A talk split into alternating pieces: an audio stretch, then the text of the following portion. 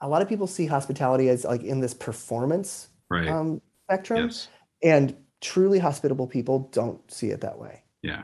Um, Yeah. Truly hospitable people see it as a connection spectrum, and I'm like, yeah, more the merrier. Um, and I think when we put it into like the children's birthday party Right. with like the doilies and all these like different like decorations and that, if you think of hosting in that way, you're never gonna do it. Hey, friends, welcome to the 1000 Houses podcast, where we encourage and equip households to make disciples in and through the home. Every episode, you're going to hear interviews, teachings, and conversations around what it looks like to turn your home into a hub for mission and community and discipleship. Today's episode is from one of our coaching intensives called Made for Mission, where we coach others on how to practically live out the command of Jesus to go and make disciples in our Western context. So, if you want to learn more about a thousand houses or check out some of our resources, visit 1kh.org.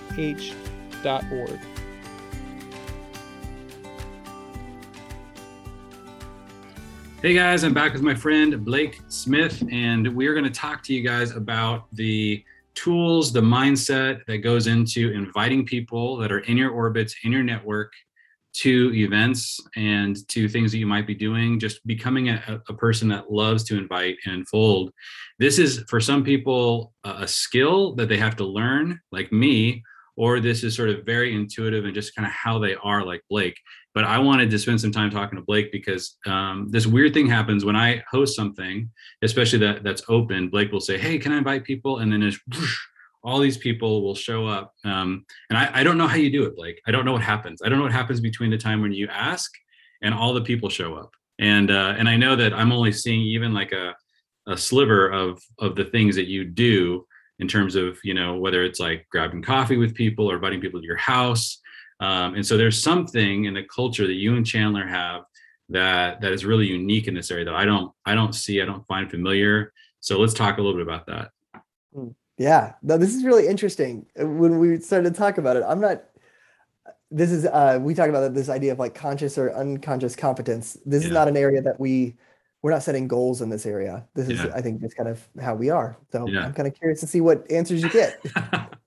so yeah, when you when you think about that, like you're coming to a midrash or you're coming to uh, an event where you're like, ooh, there's people that need need this. Like, talk me through like what are you like physically thinking, and then what are you physically doing um, in, in that in between space? Yeah. Um, yeah. I, I so I'd say let's use the example of the midrash. Um, generally, there are all these people that I want to be hanging out with regularly, and we have five kids, number six on the way, and so I have and I'm running two businesses, and so I don't have a lot of time. And so anytime I'm going to do a thing, I want to invite other people into it because it allows me to see those people more, right? Like there are only so many meetings you can have or so many lunches you can have. And so I see an event like going to the Bible study at your house is like, cool, I can see a bunch of different people. Hmm. Um, two is I'm also thinking literally going to the Bible study at your house is one of my favorite things. It's a you Hmm. know men's group. We get together, we just read the Bible, and then we argue about it and drink bourbon. Like Yeah. it's actually one of my favorite things to do.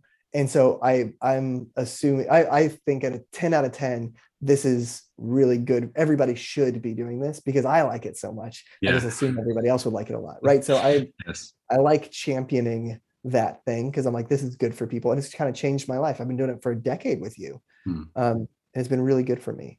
Um, awesome. and so some of it's that I, I have people in my life that maybe are are wanting to go on a similar journey to what I'm going on. And so I'm like, this is the most logical path. Is But how do you how do you even think about those? So do, do you like? I think a lot of people would just be like, I'll, I'm, I'll just go. Like like everyone has those people that you just described, people that they wish they could connect with. You actually text them or something. Like, Mhm. how do you think about them? And then what do you even say to them when you do that? Yeah. I start with I'm going. Okay. And I think that's actually the most important piece in inviting people to things is the things happening with or without the person you're inviting. Okay. Um, and everybody needs to know that. Like, I'm doing this thing. Do you want to come too? so there's no uh, pressure on them. They're not going to blow up your Yeah. your day if they say no. And I'm not saying, do you want to go with this together? It's like, hey, I'm going to be here tonight. You want to come? Um, Okay. And so, literally, I have like a group of people that I, I think I just like think of the people that often don't come unless I invite them. Yeah. And so I just think of those people or or people that I've met that I've said, oh, you should come to this sometime. Hmm. Um, and so normally when I'm like, it's normally the day of that I'm like, oh, I, I I'm free. I'm gonna go to the Bible study tonight. And so I'll just think of those people and I'll shoot them a quick text text and just say like, sometimes it's like in all caps midrash tonight, or you know, hey, I'm going to this Bible study. I told you about it a while ago. If you want to come, I'm gonna be going tonight. Hmm. Um, and I'll just kind of I'm just kind of text, and it's not like scheduled. I just as soon as I think, oh yeah, I'm going to this, I just think I should invite some people to go with me. And it's amazing Um, how many of them show up. I mean, do you feel like is it because you've said maybe in a conversation with them beforehand something about it, like you just described? Like, what, what do you think warms them up to to to saying yes? You know, there are a lot of these guys are busy. something like I probably pre-sold it. I, I probably pre- in that I'm like, hey, you know, my mentor Jeremy is really this has changed my life. I maybe have Hmm. sent a YouTube, you know, I've sent you know the YouTube video of your sermon or something like that. And so like I have a lot of like I've already sold them on the concept, and then this Okay. is just like getting to go and do it live. Um, and then I think some of this comes down to um, I moved. Um, I moved every two to three years growing up. Hmm. Um, and so we always were moving. And so that shaped me in two ways. One, I was 100% dependent on the people who were inviters. That's the only way you get into a new community. I was homeschooled and moved every two to three years. So Hmm. there are a handful of people who op- brought me into their world that Hmm. they, and that world became my entire friend group. And so I can think of this one kid, Ben, who, when I was in seventh grade and kind of awkward, moved to Cincinnati, Cincinnati, Ohio, and at Faith Evangelical Free Church, when I walked into the youth group room, it was already getting started. He looked at me and he pointed at the seat next to him. Um, Hmm. that's all he did. And when he did that, um, afterwards, my parents were like, "Oh, what'd you think?" We were church hopping because we had just moved to the city, and I said, "I like that church." And they're Hmm. like, "Okay, well, if Blake likes it, he had a strong opinion." And so we went to that church because of a kid Ben pointing at the chair. pointing to his chair.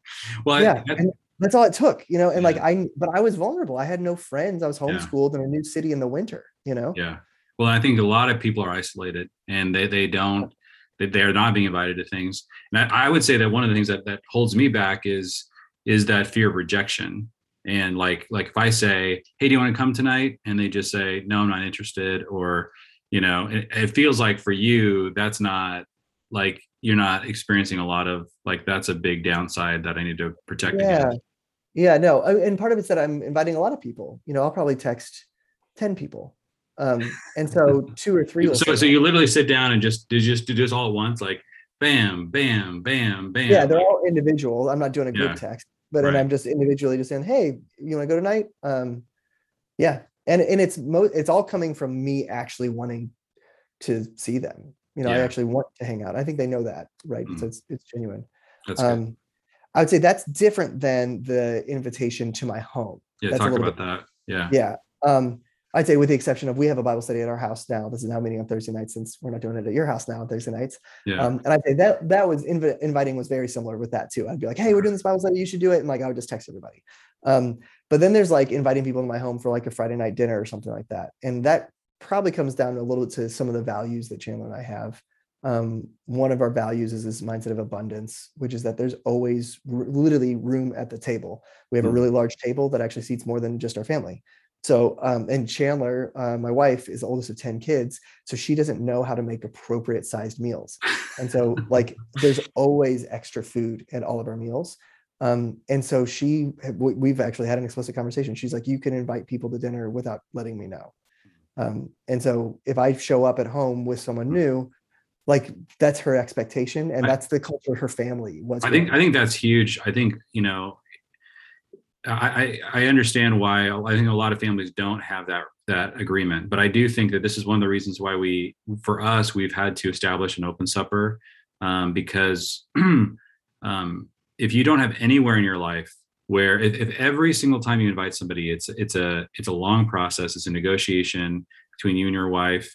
Um, you know, you're unlikely to create the impulsive invite habit that you know that you guys have. And and that's really what i'm encouraging people to consider is like have uh have a develop a um sort of a habit that when you're about to go somewhere like and i don't know when you typically do this but um you know if it's 24 hours in advance or sometimes just a couple hours in advance but but when you know you're committed to going somewhere um that you have these places in your life where it's okay to impulsively invite that seems like a big deal. Yeah. Yeah, totally. And some of it's like you're halfway in a conversation and you run out of time and you say, Hey, do you want to Mm. come over to dinner? And we can just keep on having this conversation. Like you can just like kick it into that other Wow. time. Yeah, Um, especially if it's starting to move into a more personal relationship like that, you know? that's cool. Um, not to mention, like, I think some of it is from like a entrepreneurship standpoint, like those relationships, um, they go so much deeper when someone comes in your home and like it turns into business, it turns into friendships, it turns into like other introductions. Like it's very self-serving, you know? Well, that's a, that's the thing. A lot of people don't understand. They've never, they haven't, their penny hasn't dropped in their own head how valuable their network is. So this is incredibly valuable for your family, incredibly valuable for your children, and for your and for the kingdom and for your finances. Like your network is so critical to all of those things that you want to accomplish in life. And so if if you're somebody who um, is constantly, if it takes ten years to get to know you, you know, or you know, if you you're friends with three people and you refuse to open that circle, um, man, you're missing out so much. And that that may be your temperament. And that's certainly close to my temperament. But I've I've developed habits, and this is of why I want to talk to Blake, because I know that he's got a lot of capacity for relationships, and he he does this kind of inviting. But I need to build, the skill of doing this. Like, and I need to learn from people like him. And so, yeah, the the idea of okay, have value your network. Like when you commit to going somewhere, um, have the habit of impulsive inviting, and make sure that there are are things in your weekly rhythm where impulsive invitations are expressly encouraged between you and your spouse uh, or whoever's in your household um, you know and that may need to be something that you have to work out or work towards but that's super valuable um, to to get to that place any other principles that are popping to mind that you guys do you and chandler um, that that have made this kind of thing um, you know easy for you guys Yeah, I think one thing that Chandler in particular does well is that she doesn't sweat. She and her mom are both really high on hospitality and really low on their bar of how good it should be. okay yeah Um, and so it's kind of like, yeah, let's just set out another plate and you're having leftovers with us.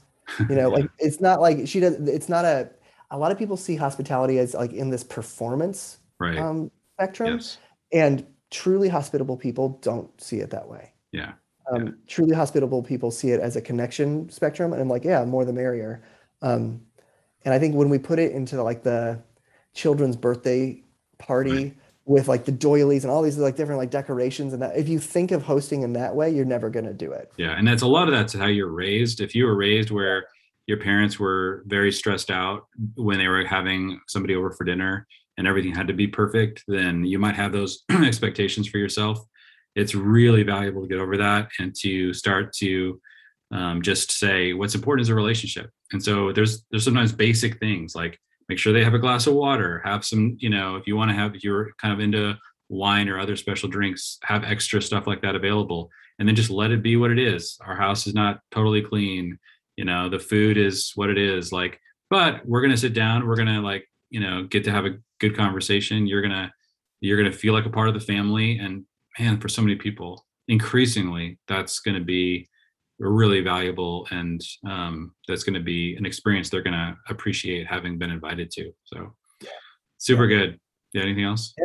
Um, the only other thing was maybe on the area of hobbies, um, which is uh, ha- it, hobbies are a natural way to intersect with other people. Um, Yeah. And it's a natural way for you to be the recipient of coaching from Oh, from people good. who maybe are not are not Christians and um, who right and so like you can essentially look up to these people and who who are way better than so for me my hobbies are like wakeboarding snowboarding skateboarding now very new jujitsu starting to get into that which has been very fun Nice. um, and then uh, music, uh, like writing music. And so these are areas where I have a lot of friends that I look up to, maybe not from a faith standpoint, but from a skill standpoint. And so they see me as like someone they're coaching, and then I can bring them into my home, and then I can trade and maybe show them something about family. And like Mhm. Everyone's better than everyone at something, and so Yes. it it feels this kind of mutuality that I really like that as a as a foundation for invitation. Um, yeah. because it doesn't feel like you're doing a handout. yeah it mutuality is critical in friendship and so if you're trying to establish that and you have this really deep faith you know commitment that can be very intimidating for a non-believer to want to be friends with you they could be like well all they care about, all they talk about, all their relationships are all around their faith. And so if you don't have hobbies or things where they can intersect and try to be your equal or even like Blake's describing, maybe ahead of you, the relationship's going to feel unmutual and that's going to violate kind of a basic principle of friendship. Um, they maybe don't want to be underneath you, you know, in in in everything or or whatever. And so, yeah, I've experienced that. I've been thinking about that a lot. I've I've definitely engaged in a lot of hobbies just to create that experience because I love the hobby, but also I want to have relationships like that. So that's a good, and that also creates another avenue for invitation, finding other people who are into that, creating that common ground. That's kind of the eye, the interests um, field that we've talked about in, in previous videos. So it's really good. So yeah, you guys, um, just in terms of takeaways here, um, how are you on a scale of one to 10 at impulsive invitation? So just kind of like take some time to journal that. Like if you're a one, a five, a 10, whatever, wherever you're at. But if you're like, if you're below an eight, like then journal why. Like, what is it? I mean, we t- try to really explore the things that might be getting in the way. Things like there's nothing that I'm allowed to impulsively invite people to. I'm, I'm afraid of rejection. You know, I'm afraid that they're going to say no. You know, I just don't think about it. Like I just, I just show up to events and I don't, I don't think about the, you know, poor Blake who's moving to every two or three years. you know, the equivalent of that today is there's so many isolated people um, that are like, thank you for inviting me. Like I want to, I want to be in a relationship. Um, so yeah, just journal through like what could bump you up a couple of of slots on on that continuum so that you become an impulsive inviter because that is going to really um, uh, mul- multiply your opportunities for relationships for conversations about the gospel um, i think this is a really critical component so cool. thanks a lot blake for for sharing that with us absolutely